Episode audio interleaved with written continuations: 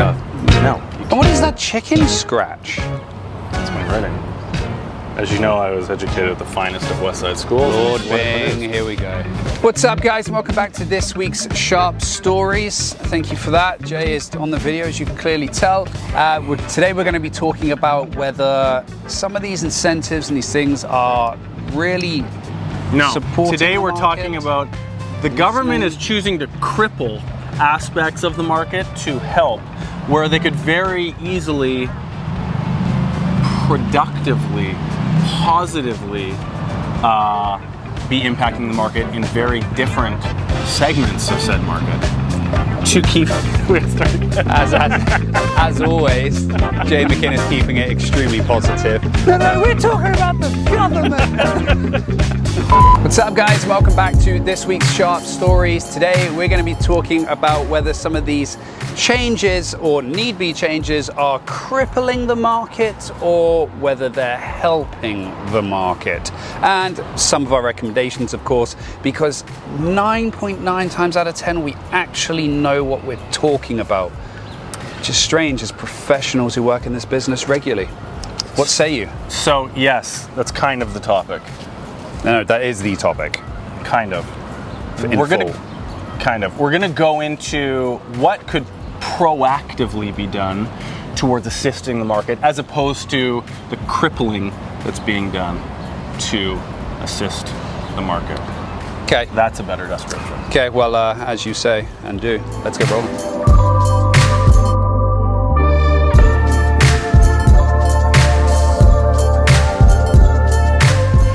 Okay. So I think most importantly, come on, come on, come on. Most importantly, let's have it. Most importantly, uh, start off with the cooling off period. That's the latest one, which has just been thrown out there. The latest cripple. It's the cooling off period is too late, to be honest. It's like bringing the ketchup to the table once the fries have already been eaten. Uh, it's still there, it can be used, but it's really not serving its purpose. Can it be used? Can it? Fries uh, are gone. That's this whole other debate. But nonetheless, the idea of it originally started when they were trying to cool the market down. Obviously, the market is already cooled. It's not even due to take effect until January of next year, January 1, 2023. And essentially, instead of the original, I think it was 14 day cooling off period, if it's subject free now, you have three days as a buyer um, with the idea of getting your financing and your inspection in place within those three days. Um, so then you can still have that while writing a subject free offer. However, the market is not extremely busy anymore, so most people are getting that. In fact, they're actually getting about a week or more to have the, these subjects now. And it's only going to mess things up more when things do get busy because you can pull out for three days for any reason. Uh, you pay a minimal fee, which is 0.25, Yeah. 0.25%. so- 2,500 bucks every million. 2500 bucks every million so 250 every 100000 and all that's going to happen is properties are available on monday taking offers on monday there's multiple properties that you're interested in you're going to write on all of them and your most favorite one. Stop here. if your most favorite one you get it you're going to stick with it and then you're going to say no to all of the rest even though you got accepted offers so it's one of those things which is I, honestly i think it's a token effort No, it's it's a to- no, it's a token effort to make it look like we're doing something, versus, oh no, actually this is going to cripple the market and this is not going to help in any way. So, anyone, of course it's been produced as a finished product after, again, the market has cooled. And I don't think we're going to see multiple offer frenzies for quite some time. So, okay, so here's my thought on this. I don't think it will necessarily become a problem too soon because it doesn't really become a problem until there are multiple offers and people are pulling out. Because the market has slowed and people have enough time to do their subjects, I don't think you're going to see people utilizing this and, and pulling out at all. But when the market eventually does get busy, I actually think it's going to be something that will end up being scrapped. Uh, BC is the only place to put it in effect. I think the rest of the provinces are going to look at us and see, okay, well, is this actually going to do anything? No, it's going to make it worse when the market's busy. So we'll pass on that one. old-fashioned virtue signal, as usual. It's a token. Okay. It's a token. So, uh, back to the topic of the video. This is the topic. No, it's not. That's crippling, crippling or helping the market. No. So yes, that was a cripple. um, which they've done. So things that they could do that are proactive steps towards the market that are not crippling the market is the topic of the video. So we're going to start that with the biggest one, which is very, very strict, and as we your uh, sleuthing research found yesterday, very dated zoning uh, restrictions in place all over the city. So those are slowly but surely loosening on artery streets, as we know. Right across the water here, the Burrard uh, or Broadway uh, corridor plan and all that. So very slowly are these densities being put in place. Uh, but if we go the exact extreme, which is our friends over the pond in Japan, you can simply do whatever you want essentially wherever you want. You'll have a skyscraper and then a single family detached house. So if you do or don't want that, that's fine, but it's not highly crippling the market. So loosening zoning restrictions would be a massive one. Now, my small caveat if I was in charge in that nice building right there, of course, would be don't touch anything west of Alma because that's kind of the pinnacle and we just don't want to mess with that. But uh, this side, I think all the zoning should be opened up and I think that would be a huge one. Then your two cents before we move on.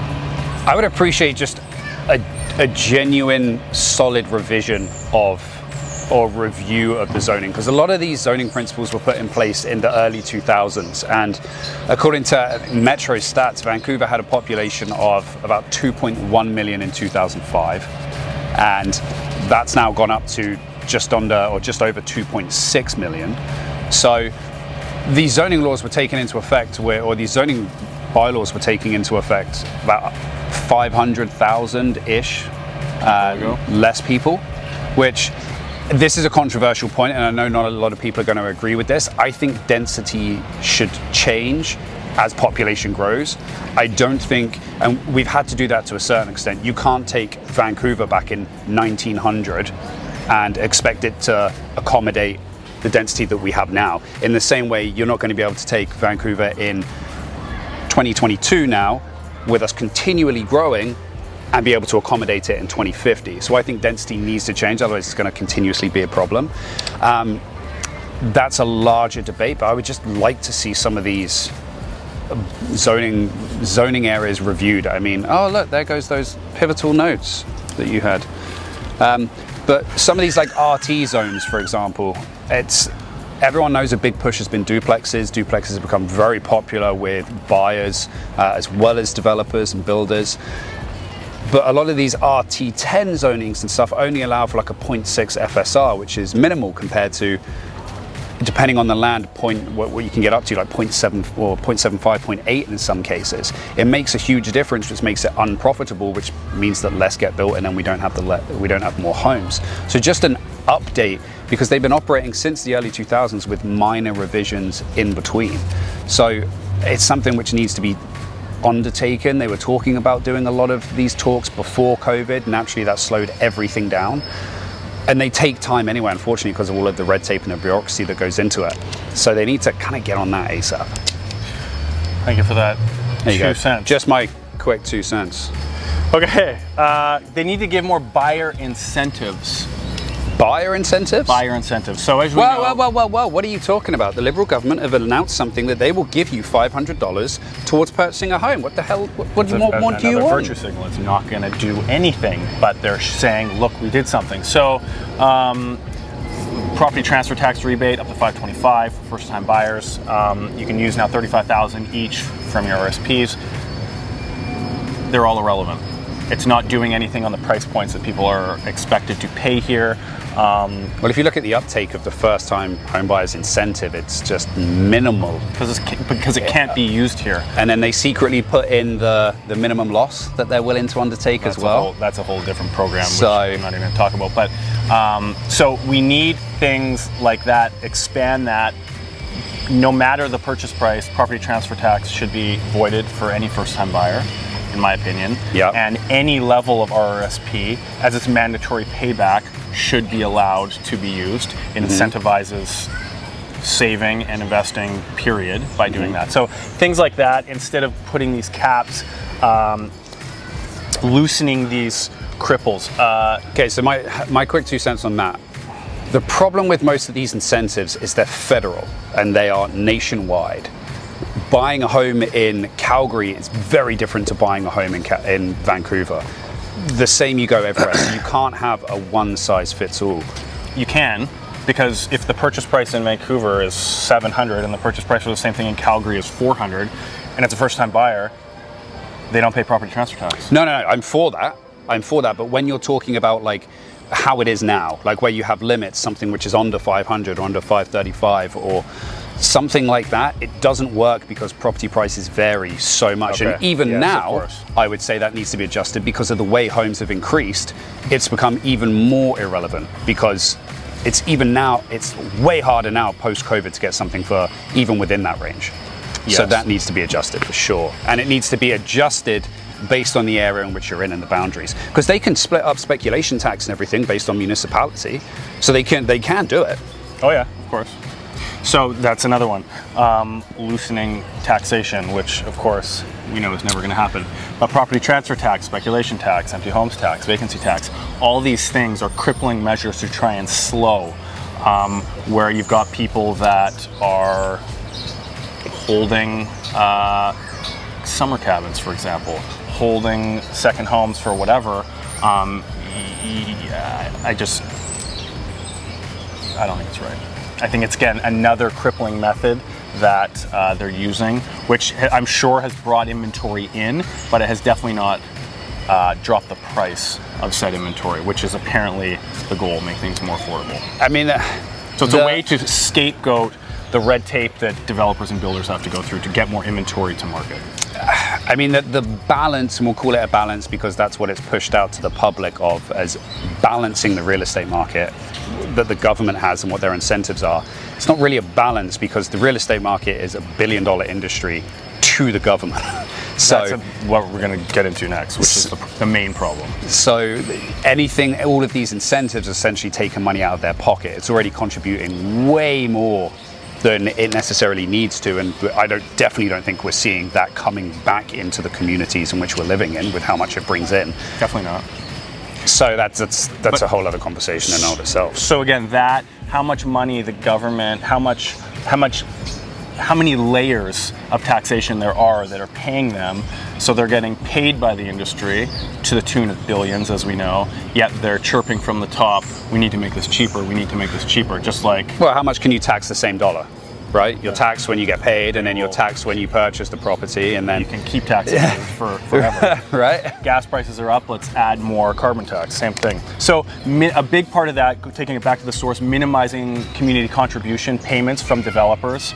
Um, so, the West End, I know specific developments that are almost finished right now had to pay like high, high, high six to seven figures to local community groups, mm-hmm. which is not the developer's responsibility. They're Yeah. here to build homes, and you add things like that, these mandatory costs. Okay, you want to redo the, the street out in front, you want to redo the sidewalk out in front, but they just keep pushing and pushing and pushing because, again, the developers there and they're handling these these units that are going to go to market and sell no matter what the market is but where do you think that money's getting passed on to. Obviously if you have to pay millions more to do these things the unit costs are going to go up. So it's taxation from the front end taxation from the back end that's getting all these. Developers have a very bad rap in general um, the greedy developer blah blah blah but they're bound by their own set of rules and taxation, which of course pushes the price up, which is more crippling.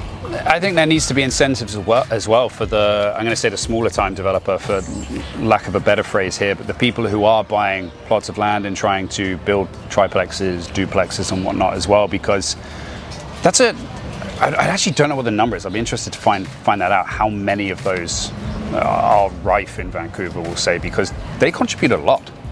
And To the inventory. to the inventory. And i mean they typically work on more tighter restricted budgets. So a lot of these big developers they have they have to exactly like you said they have to come in and pay these amounts to other sides here. They have to put money aside for legal fees and all of that. They're much more big budget but there's a lot of the, the smaller time mom and pop shop developers will say who make a big difference that kind of go unnoticed and they're operating on a much smaller budget. So incentives to them in order to make it more appealing in order to build I think that's going to be the key because I think the problem that people have when it comes to development is we don't want everything knocked down and high rises. We don't want like multi-family units built everywhere. And it's okay, I get that. Well, then the balance is you can still have a community and a streetlight feel to something like a duplex and a triplex because it's basically one smaller structure. So you've got to incentivize these people to do that. Yeah, and that's the last point: incentivizing builders and developers. I think they're a huge aspect, and they they will. I think they're going to build product like that that's really going to keep communities feeling similar, and you're not going to have these dramatic changes like you're seeing on the corridor streets now. But the developers, the big developers, can build at mass, and that's what again, the narrative of the government currently is we need more inventory and, and there's a variety of different things. Um, I think that is definitely part of the problem. And giving the developers tax breaks, tax deferrals, any levels of incentives will assist in, again, speeding up the process. These are the guys that are going to get the staff to, to hammer the nails and pour the concrete. So we need to get them incentivized. So I think there's a lot of crippling going on, which we've, we've talked to, but I think there's a lot more ways that they could incentivize positively to get an end result, which is basically more homes at cheaper prices to the masses while they're feeding Yeah. into the pot of new Canadians every year that are adding to the pressure. I think people would feel a lot more comfortable. I mean, I certainly would, even though these things take time. If you're putting the resources and time into looking at those things that are actually going to make a difference, rather than coming up with all of these things like this cooling off period, which is too late, the foreign buyers tax, which inevitably is too late, it's all these things which don't make any difference to everybody. It's the, things like the speculation tax, etc. It's it's not actually making a difference to everyday Vancouverites um, who are who are actually looking to purchase in here. You're not making a difference at all. Whereas people can be a lot more happier if there's okay, look, we're putting some resources into these things which are actually going to make a difference. We're not we're not just trying to come out with some sort of token thing to say, look, we're helping, and everyone's like, okay, well, how? How is it helping? It's not doing anything for us. Because I feel this is something that we've been speaking about, not just us in particular, but for years. Everyone 'cause for years about up and up and up and situations are getting worse and worse and worse. So obviously, what's going on and what's happening is not working. So it needs to be, to be honest, more of a deep dive look into the things that are actually going to make a difference. But as we know, for example, the cooling off period, it says realtors were consulted, realtors were told about it. We kicked off massively. And they slightly amended it to appease. But when you're not having the conversations with the right people who are seeing it on a day to day basis, you're not going to come up with the right answers. Inspectors were consulted. Of course, course. inspectors are going to like it because they're forced into the equation. So it's it's again not to say anything bad about them. We love them, and we think every deal should have an inspection tied to it. But obviously, they're going to be part of the rah rah uh, because they're tying them in closer to the deal to get more business. But that's not an incentivizing point of view uh, to again the people to help the people achieve what they want. I Anyway, mean- I think that's unless you had something else. Uh, just a note on the cooling off period as well. When it's quiet, it's not going to make a difference because you can have your subjects on there. You're not in the competition level that you were when it was super busy. And so if you can have seven days to do your subjects, you're going to take that over three days, especially when you're not competing in multiple offers. So I don't really think it's going to make too much of a difference. But when it gets busy, we'll start seeing the negative effect of it. Um, when it was during COVID, if you asked for an inspector, if you said, "Hey, I need you out within the next three days," they'd have been like, "Good luck, I can get you next Friday," and it's Well, Monday. And then if you saying that you need financing as well, like the banks were saying, usually we typically aim for five business days, seven days subjects. The banks were saying we need ten days because we have so many applications. So this three days is really just It's not realistic. It's not practical. it's extremely backwards. So I'm, I'm really kind of shocked by it, to be honest. And it's actually been moved forward with how much pushback there has been from the inside. But I think that rounds us up for the today. I mean, thankfully, it's not a blistering hot day, and it's been extremely comfortable to stand out here, and my back is not soaked through with sweat. Uh, oh, thankfully, because we're in the shade. But I think that pretty much wraps us up. Got questions or comments? Write them below. We'd love to discuss these points with you and see what you think. Like and subscribe. Like and subscribe, of course, yeah, but we love hearing your feedback, and we will see you next, Next week. week.